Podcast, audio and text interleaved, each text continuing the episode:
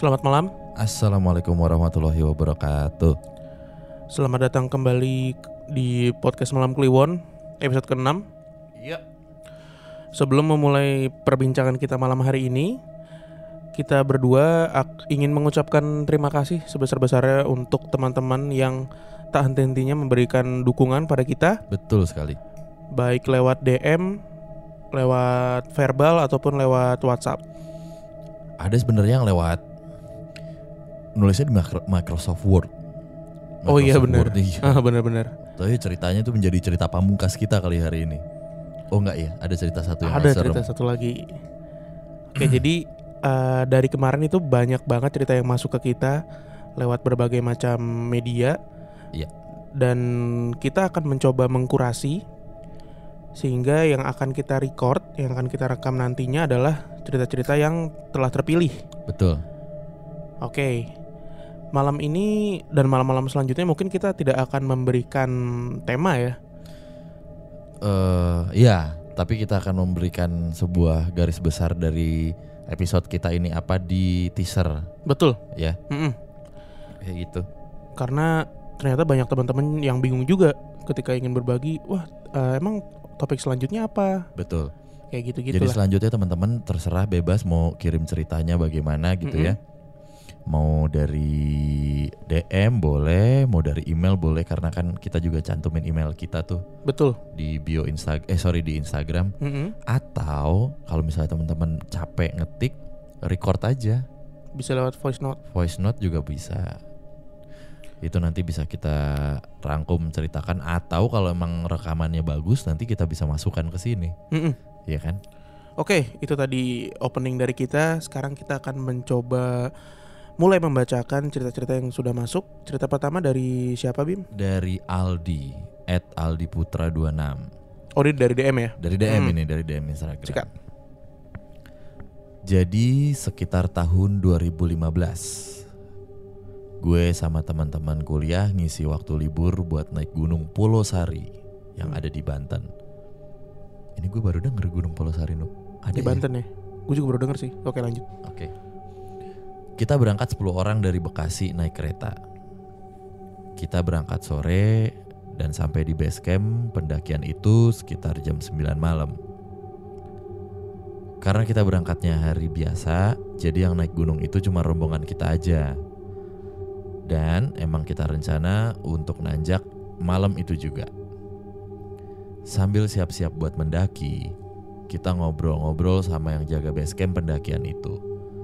Lupa namanya siapa, cuma kita manggilnya Akang lah.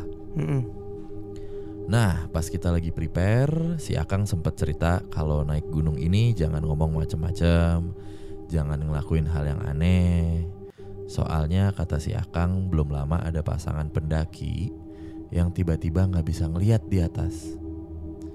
Bahkan pas dievakuasi ke base camp sama si Akang, matanya belum bisa ngeliat.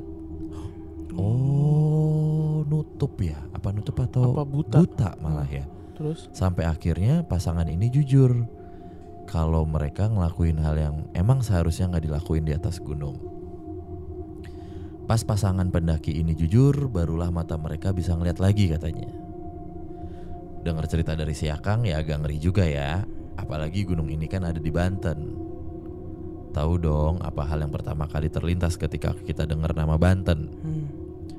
Bahkan pas masuk ke base camp pendakian aja ada pelang yang gede, tulisannya "Selamat datang di tanah para jawara". Jadi singkat cerita, kita selesai prepare dan langsung mulai pendakian itu sekitar jam 11:30 malam. Kita ngelakuin pendakian malam itu dengan formasi kayak biasanya.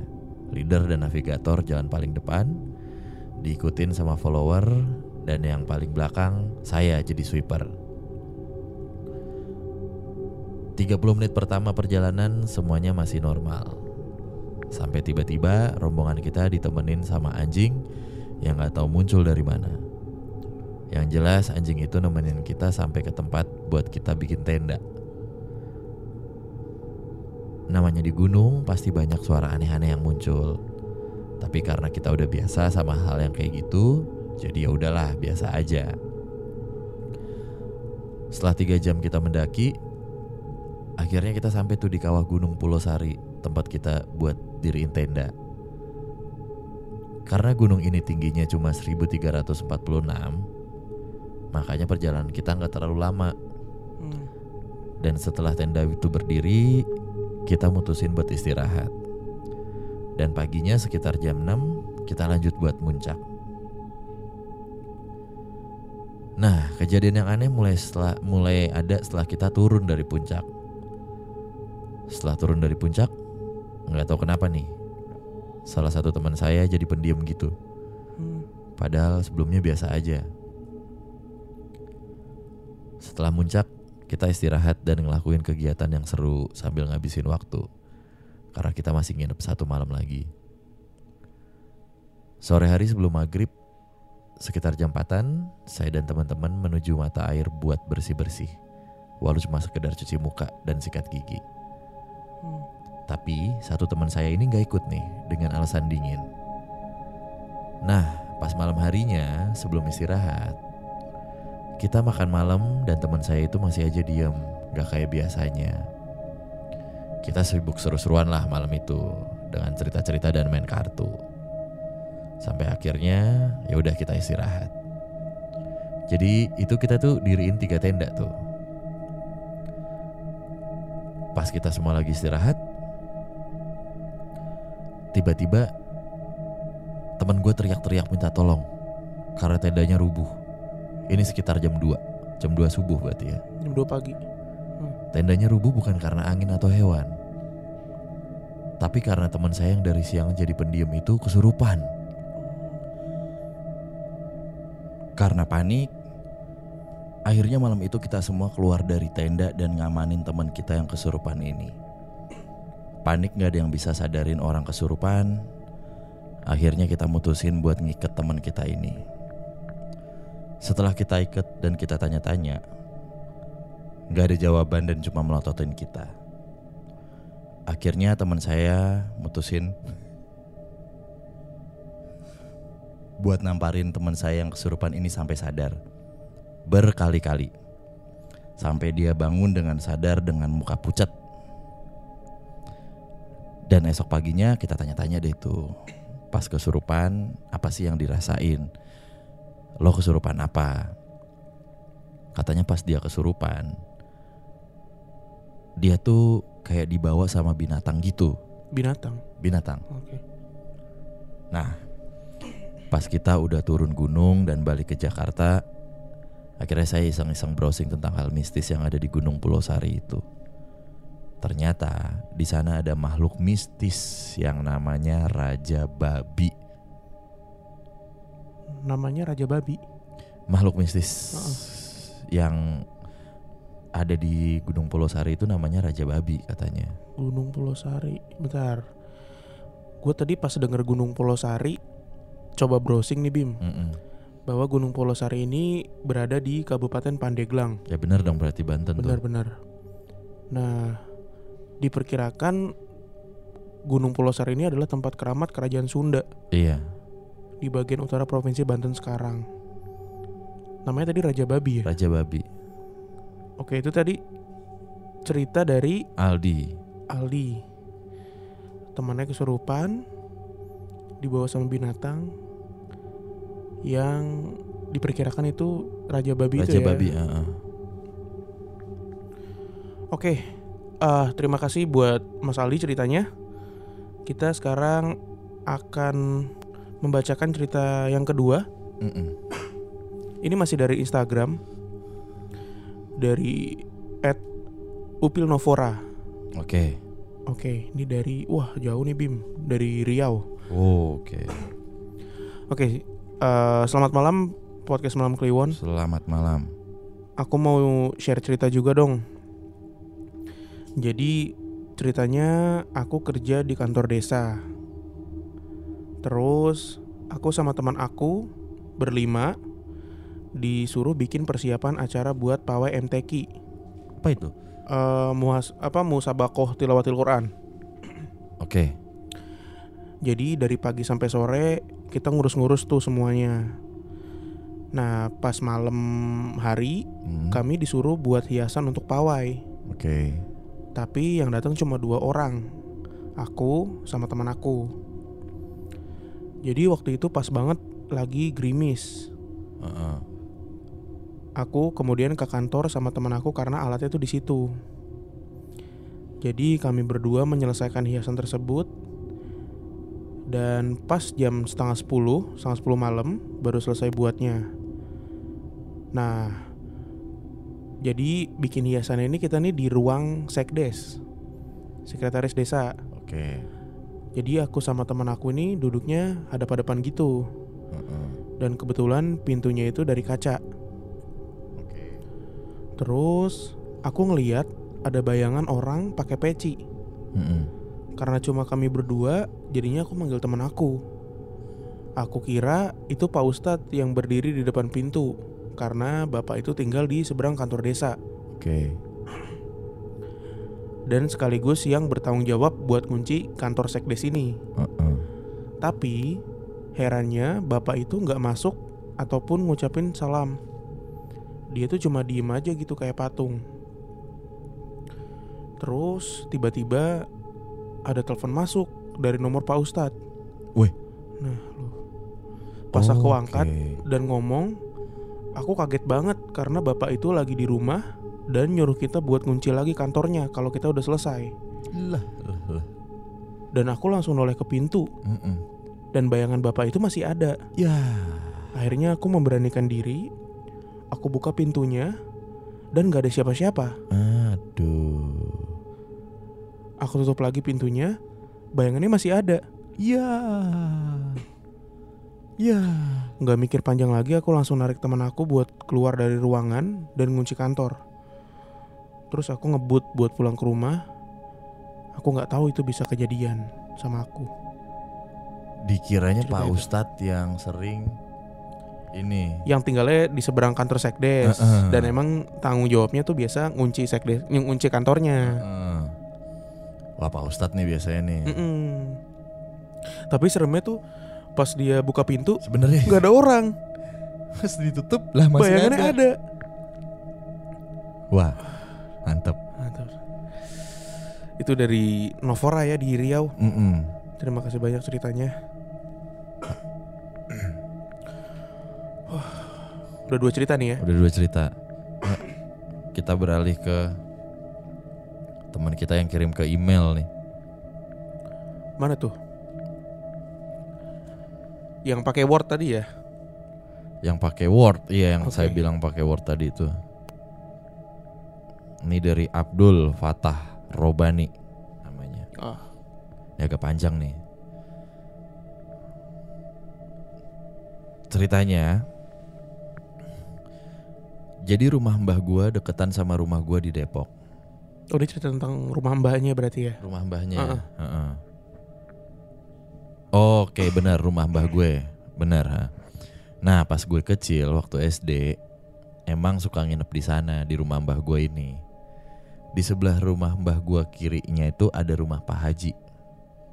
Rumah mbah gue dibatasin sama tembok 2 meter. Gue sering mimpi di tembok pembatas itu ada makhluk bentuknya mirip temannya Kerasakti. Sawujing. Ujing. Yang mana? Siluman kerbau. Tapi bertaring. Oh, yang ini ya, siluman kerbau itu ya, abu-abu ya. Sampai mana tadi? Nah, singkat cerita, Pak Haji udah pindah rumah nih. Pas gue masuk SMP, mulai itu banyak gangguan di rumah mbah gue ini. Waktu itu mbah kakung gue udah sepuh banget. Kalau tengah malam suka minta dituntun ke toilet. Pas lewatin ruang TV, mbah gue beberapa kali ngusir orang yang dikira om gue lagi tiduran di lantai karena ngalangin jalan ke toilet. Dikira mbahnya nih ya. Padahal waktu itu gak ada orang tidur di lantai. Gitu. Nah, di rumah mbah gue itu juga tinggal adik sepupu gue. Waktu itu masih umur 1 atau 2 tahun lah. Masih balita berarti. Dan baru mulai bisa ngomong. Bayi bahkan ini berarti. Setiap habis ajan, dia selalu ngelihat sambil nunjuk ke langit-langit depan toilet yang biasa dipakai sama mbah gue. Kayak ngelihat ada sesuatu terus kabur sampai nangis kejer. Okay. Beda ceritanya kalau dia lagi di ruang tamu, ceritanya gitu. Sepupu gue nih juga sering nunjuk ke langit-langit ruang tamu, cuma sambil ketawa-tawa kayak bayi diajak main. Oh, reaksinya beda ya? Beda nih berarti. Nah, makhluk yang di ruang tamu ini biasa disebut sama sepupu gue tuh Toto Play. Dinamain, mungkin anak bayi tetep play gitu ya. Dan sampai sekarang sepupu gue ini kalau azan maghrib selalu tutup kuping. Wow. Gangguan yang paling parah itu sebenarnya dialamin sama om gue. Jadi pernah suatu hari om gue gak kelihatan di rumah mbah gue ini. Dikira lagi pergi. Cuma sampai malam kok dia gak pulang-pulang. Dan ditanya ke tetangga-tetangga gak ada yang lihat. Di rumah mbah gue ini ada ruangan disebutnya kamar kecil buat nyimpen piring sama gelas. Di langit-langit ruangan itu ada yang bisa digeser tuh. Biasanya buat benerin atap. Oh, ini plafonnya. Iya, plafon. Ada jalan plafon gitulah. Nah, ternyata om gue itu ada di atas loteng. Wah. Masuk dari lubang itu sambil bengong katanya. Abis kejadian itu om gue sering tiba-tiba ngilang ke entah ke loteng atau ke taman belakang rumah mbak gue kayak orang linglung gitu. Akhirnya dipanggil lah Pak Ustadz buat ngerukiah om gue. Ternyata ada jin yang masukin om gue itu. Waktu itu di bekas rumah Pak Haji udah ada penghuni barunya. Keluarganya itu model-model yang rajin beribadah lah. Sebutlah bapak ini, bapak dan ibu ini namanya Mawar. Bapak ibu Mawar, maksudnya bapak Mawar, ibu Mawar lah ya. Nah, si ibu Mawar ini suatu hari silaturahmi ke rumah mbah gue dan cerita sama mbah putri gue dan tante gue kalau di rumahnya sering nemuin ada rambut uban satu genggaman di lemari atau di lantai rumah. Wah. Dan anaknya juga sering ngeliat ke langit-langit kayak sepupu gue. Sama berarti ini kan satu atap ya berarti ya. Suatu hari teras di rumah Bu Mawar ini ada kolam ikan. Lokasinya di balik tembok pembatas. Bangunannya masih sama lah seperti peninggalan keluarga Pak Haji yang dulu. Suatu ketika entah kenapa, karena gak dipakai atau gimana, kolam itu mau dibongkar sama Pak Mawar. Pas lagi dibongkar, ternyata tukangnya nemuin bungkusan dari kain kafan. Isinya tulisan Arab di tanah liat di bawah kolam itu. Pas ditemuin itu waktu udah kayak maghrib. Langsung lah si bungkusannya ini dibakar sama Pak Mawar sambil dibacain doa. Tiba-tiba anaknya ngambil daun pepaya yang udah di tanah sambil nunjuk-nunjuk ke api. Bakarannya sambil nangis. Ditanyalah sama si bapak ibu Mawar ini. Katanya di api itu ada orang serem berdarah-darah. Wah. Kebetulan ada tetangga gue yang dilihat kejadian itu. Sebutlah Mas Melati lah. Mas Melati ini asal daerahnya sama kayak Pak Haji. Kata dia bungkusan itu adalah penjaga untuk amanin rumahnya. Dan biasanya bungkusan itu ditanam di setiap sudut bangunan rumah. Dari situ gue baru ngeh nih, jangan-jangan yang sering gue mimpiin dulu itu penjaga rumah sebelah. Habis itu akhirnya dicarilah bungkusan lainnya di setiap sudut rumah. Ketemu nih di bagian belakang satu garis lurus sama yang kolam. Ternyata benar persis sebelah kamar om gue yang sering digangguin. Sedikit banyak lah akhirnya kejawab gangguan-gangguan di rumah mbah gue itu berasal dari mana. Jadi menurut omongan dari mulut ke mulut, ternyata rumah sebelah kirinya Pak Mawar ini ternyata juga sering digangguin penghuninya. Jadi dua rumah dari rumah mbahnya si Abdul ini. Jadi sampai sekarang penghuni di bekas rumah Pak Haji sama sebelah kirinya tuh ganti-ganti terus. Paling lama 2 bulan lah udah pindah lagi. Kemungkinan sih karena digangguin ya. Gak ada yang betah ya. Dan sekarang 2 rumah itu kosong. Itu katanya. Gue pikir bungkusan itu tuh soalnya kayak medium santet, Bim. Iya sih. Iya kan bentukannya. Tapi kan kalau ya benar sih. Nah sebenarnya kalau penjaga pun kenapa di kain kafan ya? Gue juga bingung sih. Itu kan mediumnya doang tuh. Nah tapi mediumnya tuh kayak medium orang ngirim santet. Ya itu maksud. Iya, maksudnya kalau buat maksud gue kalau buat penjaga kenapa mediumnya seperti itu gitu? Iya. Penjaga kan yang biasanya ada nih ya kayak besi kuning lo tanam. Atau tanaman apa? Atau tanaman apa? Kalau di Muslim kan ada tuh tanaman apa tuh yang buat penjaga gitu? Adalah yang sekalian buat kayak ngusir nyamuk gitulah. Gue pernah dikasih tahu gitu. Terus macam-macam sih. Enggak kain kafan juga, kain kafan mengundang kali ya. Iya. Atau mungkin kepercayaannya orang yang dulu tinggal di situ tuh. Ya bisa jadi. Beda sama orang kebanyakan gitu. Bisa jadi, cuman kain kafan kan terasosiasinya dengan apa? Iya. Begitu-begitu. Bener. Tapi yang dimimpin Abdul kebayang juga tuh gue. Ya kayak temannya Kerasakti yang cuma kerbau kan Pak, ada tanduknya tuh. Tapi bertaring. Tuh, yang blow on tuh. Tapi bertaring. Serem tuh. Ya tapi kalau dipikirin buat penjaga ya mungkin juga ya. Kayak ceritanya ini dulu si Rafika. Lihat nggak lo? Dia sempat kelihat. Oh, Rafika Mamadi dulu ya. Siluman banteng yang gede, palanya kayak gitu sama tuh. Bertanduk, yeah. Bertaring. Oh iya benar. Ya kan? Ingat-ingat gue. Kayak gitu tuh visualnya. Iya benar. Kayak penjaga gitu. Oke, itu udah cerita ketiga. Tapi ntar lu deh, gue masih agak nyangkut tentang yang rambut tadi tuh apa ya, dan jin yang ngerasukin tuh apa ya, apakah benar sebenarnya di rumah itu tuh banyak kiriman makanya di penjaga gitu. Iya, bisa jadi. Apa ya, maksud gue itunya tuh apaan gitu, si rambut uban tuh apaan gitu. Mungkin penunggu lain yang bukan penjaga si rumah itu, Bim. Kalau gue lebih ke mungkin aja emang rumah itu dulu ya sebelum ditempatin Pak Haji, atau pas ditempatin Pak Hajinya dikiriminnya tuh bertubi-tubi. Akhirnya dipasang lah tuh yang penjaganya yang kuat banget gitu kan. Benar. Bisa jadi.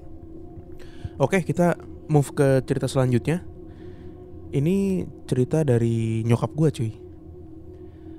Jadi nyokap gue ini sangat suportif ketika tahu anaknya bikin podcast horor. Jadi malah seneng ya. Ibu-ibu di sekitaran rumah gue ini waktu itu pulang yasinan saling bertukar cerita gitu. Wah, ini ibu-ibu si Pak Agus yang ngelihat udah meninggal taunya belum masih nunjukin diri itu bukan? Beda orang. Oh, beda orang. Cuman emang ibu-ibu RT gue lah. Oke.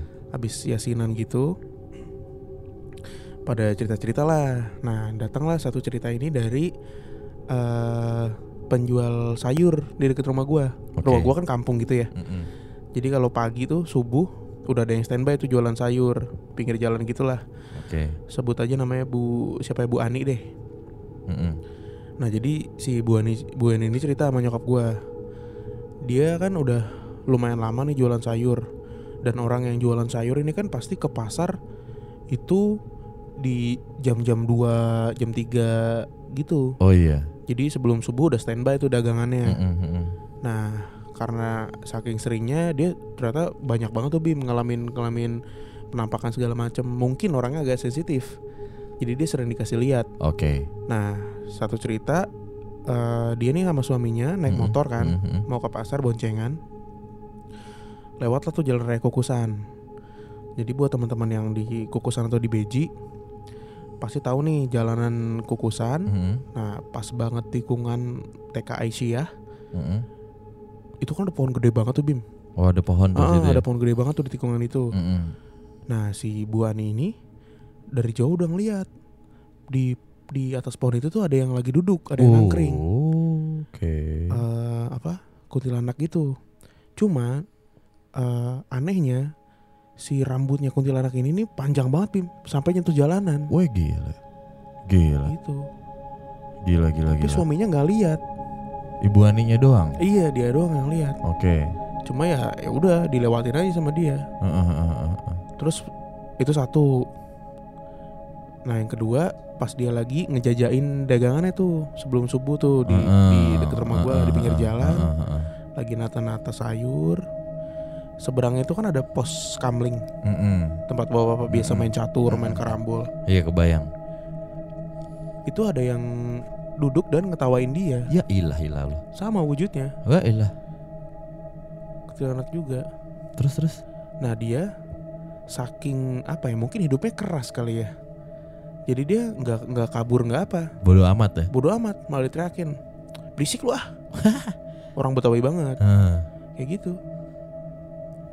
Coba gue di posisi dia mah nggak bakal bisa gue ngebentak balik gitu. Nggak bakal ya. Cabut gue diketawain gitu mah. Mungkin dia mindsetnya udah capek kan dari pasar, nyari duit.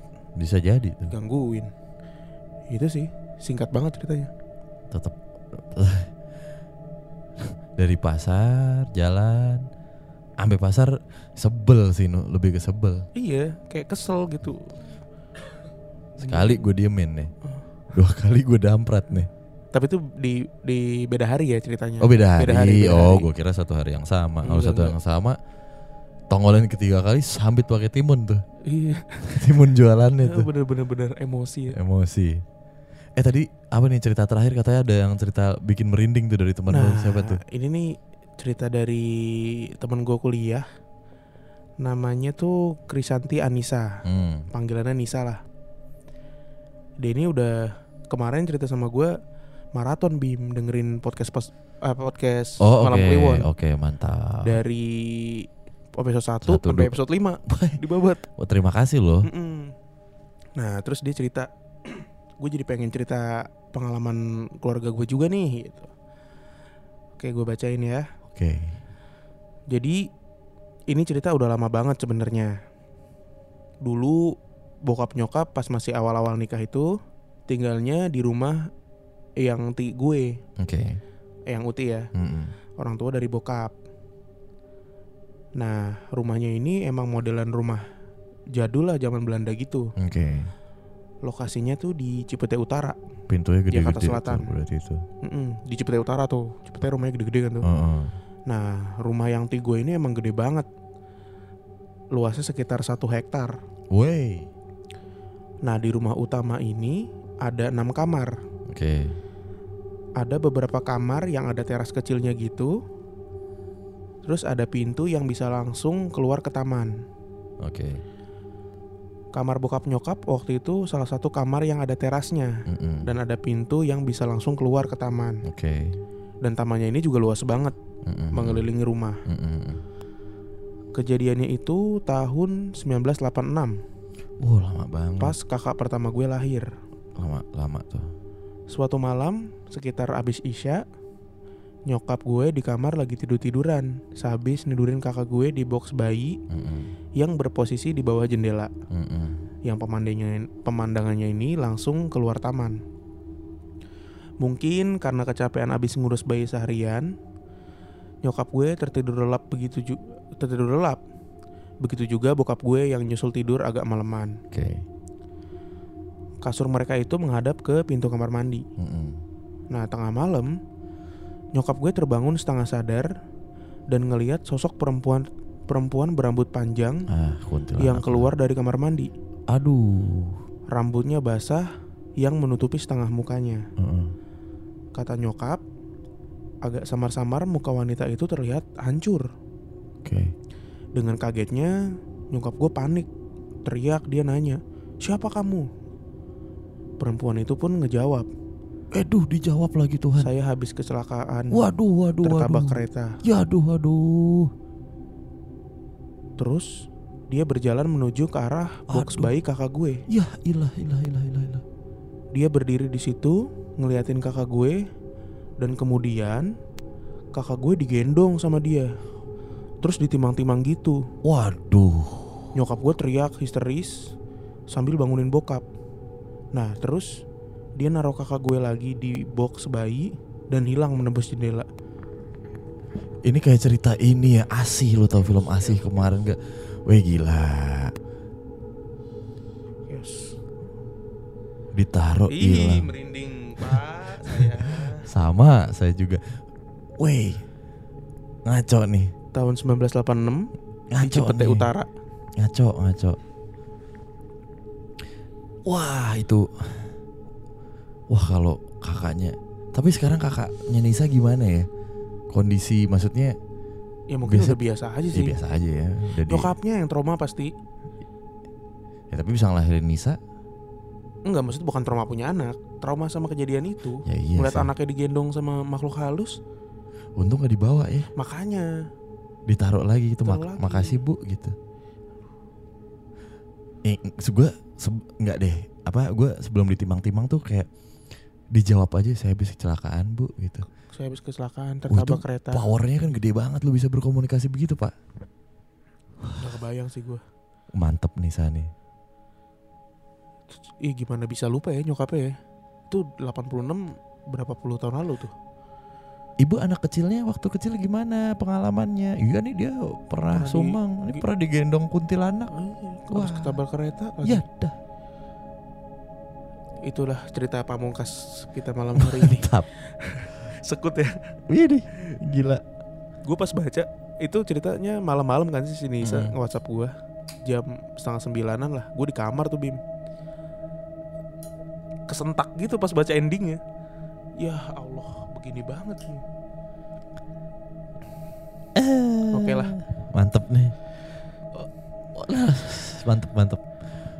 Makasih bu. Bem. Hilang guys, nembus jendela. Bokapnya nggak sempat lihat berarti ya? Itu kan kalau hitungan kayak gitu kita mungkin. Angin ya. Goyang ini goyang. Angin. Mana yang goyang? Ini nih tadi goyang. Apaan? Ini tanaman lu. Angin. Angin le, udah le. Oh iya itu. Ini doang no. Oke. Cukup sekian episode udah 6. Ini semakin tidak kondusif. Udah jauh. Ini doang no. Iya udah. Oke, terima kasih buat teman-teman yang udah menyumbang ceritanya di episode kali ini. Ada berapa orang berarti itu ya? Kita sampai lupa. 4, 5 sama nyokap. Iya, 5 orang. Terima kasih. Sampai jumpa di episode ke-7. Iya. Selamat malam Kliwon.